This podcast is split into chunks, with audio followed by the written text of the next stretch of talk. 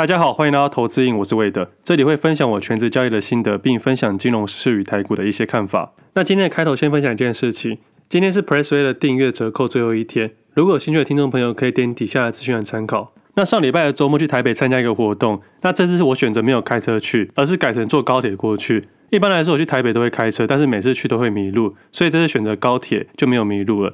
那其实到台北车站的时候，那个路还是有点复杂，但是这次啊，我在前一天晚上就做好了功课。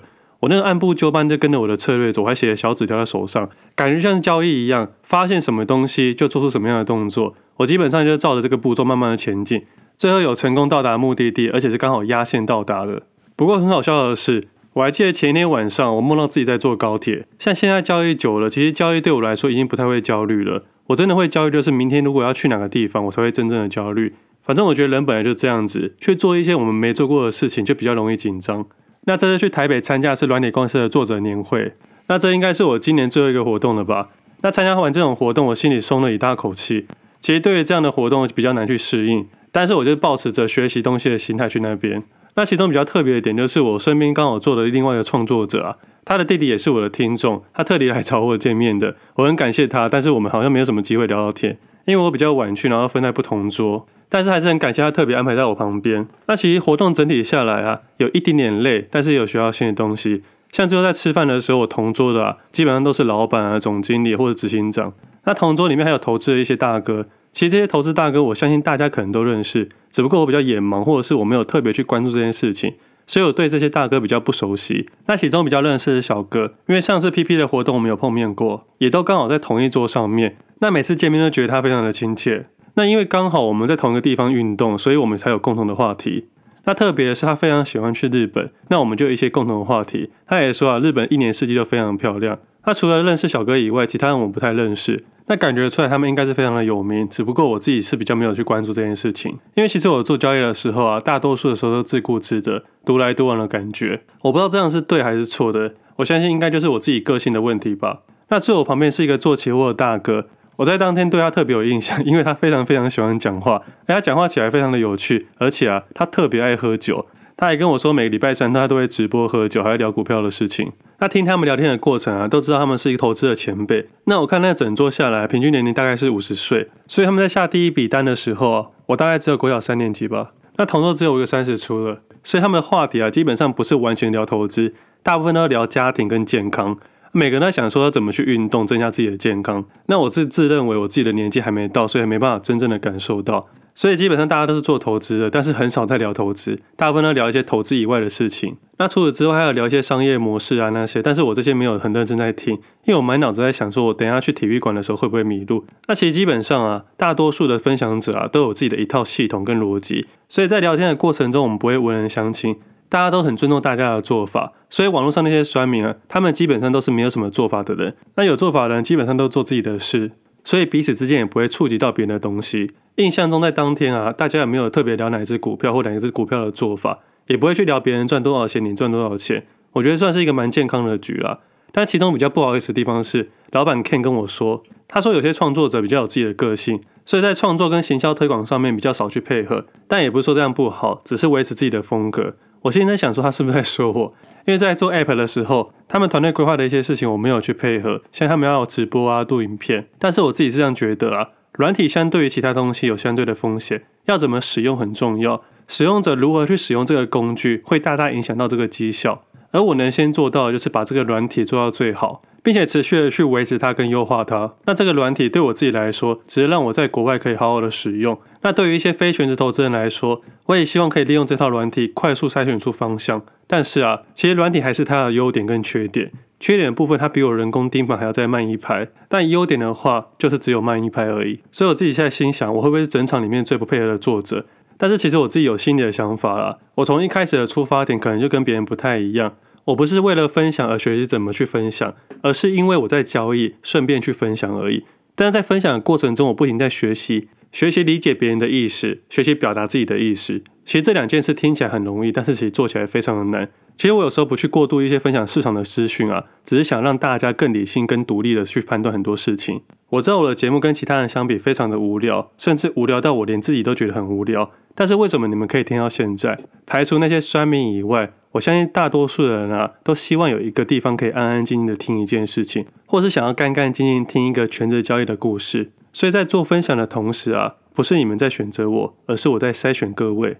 我做分享的初衷，除了要有个不一样的金融媒体，希望那些害事可以越来越少。金融面有很多很多黑暗面，我可以遇到状况跟大家好好的分享。那另外一件事就是，我筛选了一群跟我一样热爱交易的人。这件热爱这件事情啊，不是在二零二零年跟二零二一年发生，而是在二零二二年跟二零二三年发生。可以持续做一件事情，在他无聊的时候持续去交易，我觉得这件事情是非常难的。你可以去试想一下，你身边二零二零、二零二一年那些朋友跟你讨论投资的朋友，现在还留下几个？用我的经验来说，我身边没有半个人在投资交易。所以全职投资人是一个孤独的路程。反正总结来说，聚会之后我非常的开心，因为我今年所有的事情都处理完了。接下来的我可以专心做自己的事，专心交易，专心旅行。那这次结束之后，我有去看篮球比赛。那这次是我第一次看对岸奥的比赛。其实魔兽刚来台湾的时候，我没有急着去抢票。那这张票是朋友买的。那我也是因为他约我，就陪他去而已。我虽然很喜欢打篮球啊，但是如果去现场看比赛，还是稍微有点麻烦，毕竟还要搭车过去。光是出门这件事情啊，我就要花比较多时间去研究。那这朋友已经十多年没见了，那他他热情的邀约，我也想说去看一下好了。那这次比赛中间遇到插曲了，那第三节的中间有人跑来闹场，我觉得这个人啊非常的乐色。我觉得台湾体坛已经非常难去经营了，还跑来闹事。那听说他闹完这场，隔天还去闹别场。我觉得这种人啊，应该依法就办。但是我相信我们的法律没办法对这种制约。但是这种人又有点相对可怜，他想要用这种方式去吸引别人的注意，这就有点像国高中生的小屁孩一样，会做一些很奇怪的事情去吸引别人的注意。我觉得如果他想要去吸引别人的注意没有问题，但是影响到别人，我觉得就非常的不好了。尤其是篮球这件事情啊，更需要被尊重。其实我一直觉得啊。台湾的运动产业的资源啊，相对其他国家是比较不足的。要培养一个人才啊，是相对困难的。因为台湾的球员有一定的能力的时候，就被拉去国外。因为台湾能给的薪水条件比较差，所以这些更优秀的球员就去国外发展。那如果未来台湾的薪水条件可以更好的话，那这些优秀的球员就会留在台湾了。这时候台湾的体育啊，才会越来越好。不过这个问题并不是一时半刻可以解决的。如果我未来真的很有钱的话，我应该会往这个地方发展。那基本上这礼拜就发生这些事情，跟大家分享。那接下来我们来聊一下近期的交易市场。那基本上这礼拜是围绕到矽谷跟瑞信的事情。不过我相信后面的发展啊，久而久之大家应该都会健忘掉。不过这件事情的确会造成一些风险，我们可以依照这件事情去做一些调整。比方说，假设此刻你对自己的库存比较紧张一点点，你就减码一点点。但是如果经过这几天的下跌修正啊，就是因为这些细股银行的事情而发现市场快速下跌。而这个下跌的位置点，你认为啊，你很有信心，那你就加码一点点，记得只是一点点，不要全部 all in。那如果你是部位非常非常大，而且不想要轻易减码的投资人，比方说你的进出部位就是千万亿起跳的，那么你就可以适度的去做一些避险的动作。那如果你到这个层级的人，基本上啊，你应该都知道怎么去避险的，所以我也不用特别去说明了。或是另外一种人啊，来不及去做出退场的动作，又担心未来价格会下跌，那么你也可以稍微去做避险一点点的动作。那其实避险这件事情并不用非常的多，你只要一点点适度就可以了。甚至你去下一口小台期，或只要三万多块钱的保证金，也可以适度去做一些避险。你只要试一点点空单，就可以让自己相对舒服一点。那么你就去试看看，不要再问我说能不能放空的。我还是总结一句。新手投资人跟大多数的投资人不用去做放空的动作，解码就可以了。那么这个信心程度跟担心程度呢？你睡前那一刻你就应该知道了。如果你因为这件事情啊，这个矽谷银行的事件，你发生在睡前睡不太着觉，或是过度去关心一些市场讯息的时候，代表你的担心多一点点，那你就可以解码一点点。如果你是一个连睡觉都梦到矽谷银行倒闭，造成金融风暴，让你的库存归零。如果你做到这种梦的话，那你可以解码多一点点，代表你过度担心了。就像上一期节目讨论到的，我们现在发生的事情，未来都一定被人家忘记。像基本上所有的黑暗事情或者这些自救会啊，再过几年几个月之后都没人会再讨论的。现在绝对没有人在讨论两千八百万的事情了。那关于银行倒闭这件事情啊，可以稍微去追踪一下巴菲特的讯息。那其实最近会看到拜登政府的高层跟巴菲特做一些谈话的内容，其实这件事情没办法确认它是真的还是假的。那其实巴菲特他其实会做一些放贷的动作，像前一次二零一八年金融风暴的时候，他出资了五十亿美元，在雷曼兄弟控股公司倒闭之后，支撑了高盛集团过渡难关。不过很多投资人不知道的是，当年这笔救命钱啊，换来的是可以占高盛股本的约十 percent 的永久特别股权以及认购权证，而其中的条件还有高盛不论盈亏，每年都必须支付十 percent 的股利。那有些听众朋友可能不知道什么是特别股，那、特别股它的优先偿还顺序、就会在普通股之上。其实上礼拜刚好有讨论到，如果一间公司破产了，它的偿还顺序啊是员工、债券、特别股到普通股，所以特别股优先偿还顺序是在普通股之前的，所以它相对有优势一点点。那类似的例子还有二零一一年向美国银行自助大笔的资金，那那一次啊，因为次级风暴产生的一些亏损，造成股价暴跌危机。那这是大家会传说巴菲特会不会出手相救，目前都还没有被证实。反而是近期的美国证交所的文件显示啊，在三月十三号到十五号之间，波克夏共斥资四点七亿美元购入了七百九十万股的西方石油公司股票，买入的价格在美国五十六点六元到六十点三元美元不等。那它的持股比例啊，已经达到二十三点一 percent。所以这值得注意是这近年来啊。巴菲特第二次持股西方石油，所以从这个角度可以发现，波克夏他的做法是遇到公司股价快速的下跌，或是遇到公司的经营出现很大的问题时才会出手。那前者我们大家都可以参与，后者我们就比较难参与了。那主要是参与一些经营权，那这些条件不是我们在次级市场买卖可以做到的。那这个部分当然就是巴菲特的优势，那不是我们的优势。我们散户投资有散户投资人优势，我们在买卖进出股票的时候不会影响到股价。当然也不会被任何人注意，这是我们的优势。我打个近期的比方好了，现在脚踏车类股的巨大跟美利达近期正在破底，那相对的坏消息，我相信几个月前大家都讨论过，现在可能正在反映这个坏消息，所以这个时候就是已知的坏消息伴随着坏股价，并且带大量。这时候如果对脚踏车类股有研究的投资人，就可以在此刻去考量它的优劣了。对比前几集的节目啊，在行情较热的时候，不需要对上涨的股价。去过于针对好消息去做研究，那么对于坏消息坏股价来说，也不用去研究它的坏消息，要去研究它的坏消息之中的好消息。如果有好消息成为你买进的理由，那么它股价下跌就有可能是长期投资人的好的买点。那么这时候就是散户的优势，我们买进的时候是不知不觉的。那如果是巴菲特想要买进的话，就没有这么简单了。那关于巴菲特会面这件事情啊，尚未被证实，他会不会出手相救，我们也不知道。那这件事情我们可以持续关注，但未来会发生什么效果呢？我认为啊，不用过度猜测，先看股价会怎么反应就可以了。因为对我来说，股价一定会先反应，消息才会在之后。其实我们投资人可以去想一件事情：我们拿到的讯息是第几手？如果等到新闻媒体或所有事件都确定之后，我们才考虑要进或不进的时候，其实相对那个红利报酬早就没有了。就像预售屋买卖的时候。他们现在在卖房子的时候，会把未来五年到十年的规划都参考到现在的价格里面。但是如果未来十年后这件事情真的发生的时候，价格反而很难再上去了，因为该预期的都预期了，价格也被预期了。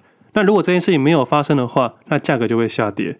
那中间等待期呢，就是时间成本跟风险了。像对于区域银行这件事情，我个人是没有太大的兴趣。我对于我不熟悉的市场，不会过度去研究，也不会过度去参与。如果可以做好交易，一个市场就可以了。除非你要分散一定的风险，才会配置到不同的市场。那大多数人只要参与一个市场就可以了。投资人应该知道，我除了参与股票市场以外，顶多参与外汇市场还有债券市场。其实基本上在这三个市场以外的东西，我都不参与。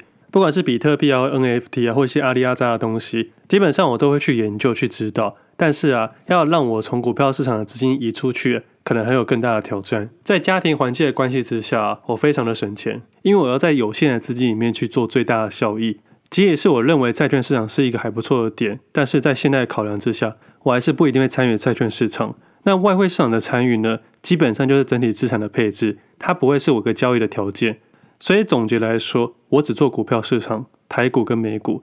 很多人会跟我说越南啊、印度啊、其他市场的基金啊跟股票。我老实说啊。台股如果没有做好，去做其他市场也没有太大的意义。我们的钱都有限，我们应该要珍惜每一块钱。台股的交易市场一直都有派对，就好比近期的股票下跌，指数下跌的速度很快，个股下跌的速度很快，但市场还是一些有热度的个股。像上礼拜到今天为止的市场热度，就是在太阳能类股跟风力发电类股。那其他像今天比较有强势的，像连接器个股，那当然还是有一些小型股持续的上涨。那这个部分就要考虑到这只个股有没有在你的打击圈里面，这是不是你熟悉的个股跟熟悉的策略？如果没有，直接放弃就可以了。还记得过去曾经一直说到的，不交易也是交易的其中一个策略。如果你过度交易，你会让自己动弹不得。如果在这几天的下跌啊，你不停的买进，我相信你今天可能有点卡卡的。那卡卡的原因啊，不是现在造成的，是过去造成的。如果这次是下跌啊，你的账上有那么一点点紧张的话，那这礼拜是三月二十三号的利率决策会议啊，你就不应该去参与这次的波动，因为你现在就会紧张了，到时候的震荡你会更紧张。那如果你现在一点都不紧张，那么你就有资格拿到这次的门票去参与这个震荡。这个震荡不一定是上或下，只是震荡应该还是非常的大。那如果你不是做很短线或指数的投资的，那基本上这件事情也不用过度于担心。那近期的市场除了刚刚聊到那些个股，还有一些上升趋势的个股啊，我还特别去注意就是券资比比较高的个股。那其实每一年都会有股东会，那通常到这个时候啊，都是融券回补日。那如果券资比太高的个股啊，就有机会会有轧空行情。但券资比高不代表股票一定会上涨，一定有会被轧空。但相较之下，几率比较大一点点。那以纯筹码面来观察的话，其实过去那几个月我都有观察到敦泰。那对于这间公司的基本面，我没有非常去钻研它，但是在筹码面上面，它相对有优势。在这段时间的下跌，它也在盘整格局区间整理，一直到今天它带量创波段新高。那么这样型的类股啊，就有可能是我刚才讨论到短期高空行情的个股。那还是要强调一下，没有要报股票，只是投资人可以利用这次的行情去观察一下这只个股。但是如果是今天以后才发现的投资人，那他可能的红利点数也相对变少了，也就是说，他期望值相对于今天一早进场的人会更低一点点。那这个例子也是刚刚讨论到轧空行情的一些例子。那以我自己的状态来说，目前还没有非常积极去交易，对于一些交易的个股的部位也不会放得太多。有时候遇到市场不太明确的时候，就勇敢退一步看一下。其实过去那几个月啊，大概四个多月时间，都还算是右侧交易人的局。那么这两个礼拜可能比较不确定的时候，或许可以勇敢退一步看一下。如果看懂了再前进，那如果还是看不太懂，那就站着等一下下就可以。那么市场内的讨论完了，来讨论一下市场外的吧。其实近期一直有人在讨论 AI 的话题。其实，在一开始我也在观察它有没有跟工作跟生活结合的必要性。不过在上周，OpenAI、微软跟 Google 啊都发表了比较更强大的 AI 应用功能。那这次发表的功能啊，可以让我们更是能使用在工作跟生活之中的应用。那我相信市面上已经很多人在讨论这件事情，那我也不再多加讨论它使用的功能跟方式。只不过它的进步速度跟它使用的功能有超过我自己的原本的想象。我对这种新产品是蛮开心的，毕竟它对我们生活是有更大的帮助。但对我本身来说，我不用去做报告，我上面没有老板，所以这件事情对我来说的实用性不高。但我会去学习使用这个新的功能。就像三十年前，如果你不学电脑，你现在就被电脑取代；现在不学习 AI，未来你就被 AI 取代。我认为它取代不会取代的交易人，它会取代的是一些例行性的工作跟行政的工作。如果以我最贴切的想法来说，它会先取代营业员。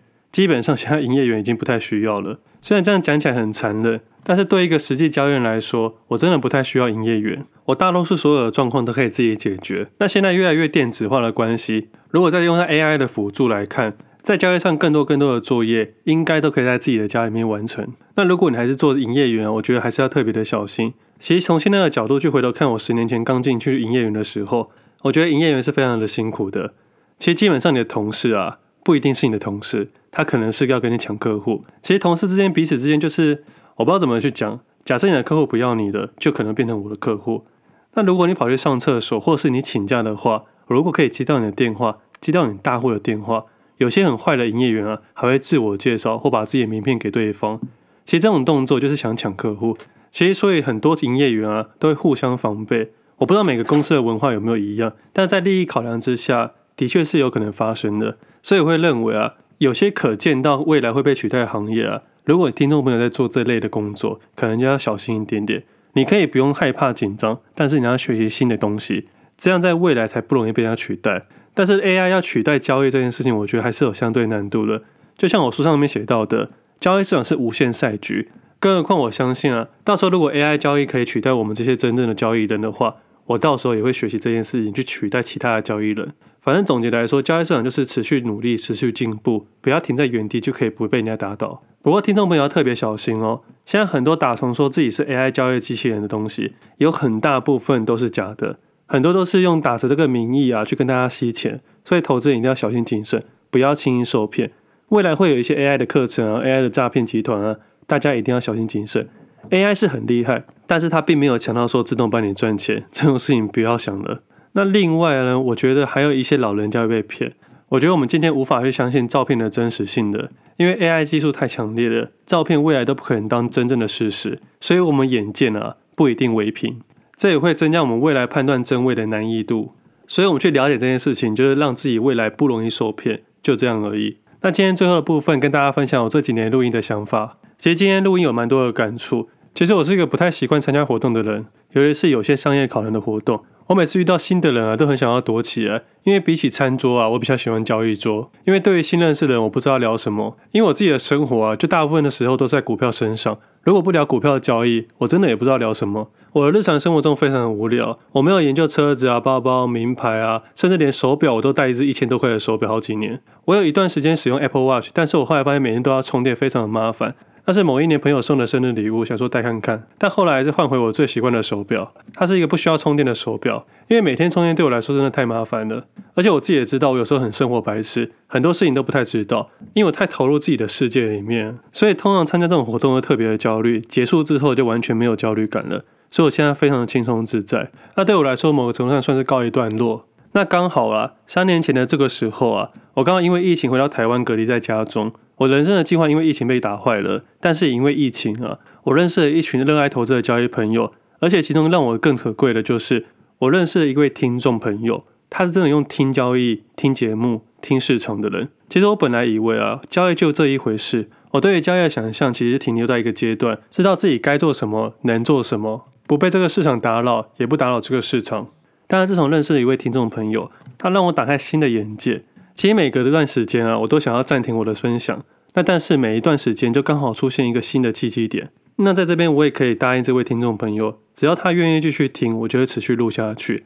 如果哪一天你没在听的时候，欢迎写信给我，告诉我一下。其实对这件事情我是有一些想法的。像我这种人啊，我喜欢一件事情会非常非常的执着，它可能带来我生命的动力。就像有时候我们不知道自己现在在干嘛，明天要干嘛，未来要干嘛。这是很正常的。那总觉得我们自己本身有种使命，但这个使命我们也接触不到、碰不到，但是我们感觉得到。但如果哪一天真的碰到了，我们也不知道，那就是我们真正的使命。而到那个时候啊，我们就会找新的目标了。那我这样录音的话，我就有使命了。那有使命就会有动力。当然，很多听众没有私讯给我的一些回馈，也是我最大的动力。那么，因为录音的关系，我突然间增加很多事情，在我一开始没办法适应，那一直到现在，我才慢慢可以适应这些东西，我慢慢可以习惯这件事情。那么这时候，我才会开始感受到比较自在的感觉。那其实这三年呢，你问我说市场有什么太大的改变吗？对我来说，影响最大的应该就是五秒撮合变得逐笔撮合。其他市场的改变，我认为都没有太大的改变，历史还是不断的重演，只是用不同的故事跟大家诉说而已。那另外一个改变的是，我只要每隔一段时间就会出国走走，但是这一次啊，我足足三年没有出去了。这次的出去，我才更加肯定啊，旅行啊是平衡交易压力最好的方式。如果你交易到一定的年限，你每天对着几台荧幕的话，久而久之，你对于交易市场外的想象几乎是等于零的。我对很多事情都没有兴趣，但是对于旅行这件事情特别感兴趣，因为在事前我要花很多时间去规划跟研究，就像我在做交易策略一样。但是真的到了现场的时候，要因一些不如预期的事情，我觉得非常的有趣，这对我的人生会有很大的帮助。就像有些人问我说午餐是什么，会对他很大的帮助一样。多看看这个世界，增加不同的视野，对我的交易会有很大的帮助。其实我每次在想啊，投资瘾会走到哪里？但是我最后答案是，这件事情不是取决于我，而是取决于你。但越来越少人关注我、收听我，我就会渐渐消失在各平台上面。有一次我在一本书上面读到一句话：不要去想去舍弃什么东西，因为不适合自然会走。我一直到现在都没有发过我获利的对账单，其实就是因为。如果你是因为获利的对账单而来的人，你可能就没办法跟我一起走到最后。你会被这个贪婪、这个嗜血感影响自己的思绪，影响自己的情绪。如果因为获利而进来的这个人，就永远没办法面对自己的损失，也就没办法好好面对这个市场，迟早会离开的。如果你是一个热爱交易的人，想要听到一些真实的损益跟一些做法的投资人，我相信我们可以持续走很久很久。那主要也是因为啊，投资市场是一辈子的事，你可以在前面十年非常的厉害。但是你在十一年摔了一个跤，你可能就要从头开始了。所以，我们投资人能做到的就是维持平衡的前进，这是最好的方式。其实，久而久之，你会发现啊，我们现在经历的好事跟坏事都有可能有人经历过。而我们的生活，我们可以选择自己想要的方式。像我不喜欢生活太多阿谀奉承的事情，我也希望我的交易可以很平淡无奇，甚至是不要被人家发现。像上次讲到一只工具机的个股啊。我讲我卖掉一些部位啊，造成了黑 K，结果马上就被投资人给查出来我是哪个分点的。其实那个部位的调整没有太大的部位，而那次的卖出啊，也是部位上的调整而已，并不是什么特别重要的交易。它就是我当下整个配置组合里面的其中一环。那最大的原因就是因为我算一下我的部位，如果我一键按出清会掉十个 tick 以上，所以在盘中我耐心等待前五档的铺单量到我想要调整的部位时，我就一键用市价卖出，所以才会不小心造成了黑 K。那至于你查到哪个分点，其实没有太重要，因为这个分点在过去已经常常被人家查了。那我相信其他人都是这样子的。如果我们知道会被人家查，我们在被你查之前，我们都知道怎么去做一些部位的转换。大多数人不会只有一大券商，那多数的期货跟权证的部位很难去察觉到，所以大部分的时候，我都希望我自己的交易啊是可以安安静静的。就像我在交易桌的时候，基本上我也是安安静静的，沉默，但是有杀伤力。我很喜欢这种感觉。那最后呢，我希望我的分享啊，可以像白开水一样平淡无味，但是不可或缺。我觉得这样的投资、生活跟分享才是我想要的东西。那最后的部分，因为上次有位听众朋友留言说，他很认真听刚刚背景有没有狗打呼的声音。那我今天节目的最后给大家听看看狗打呼的声音。那今天节目先到这里，我们下次见，拜拜。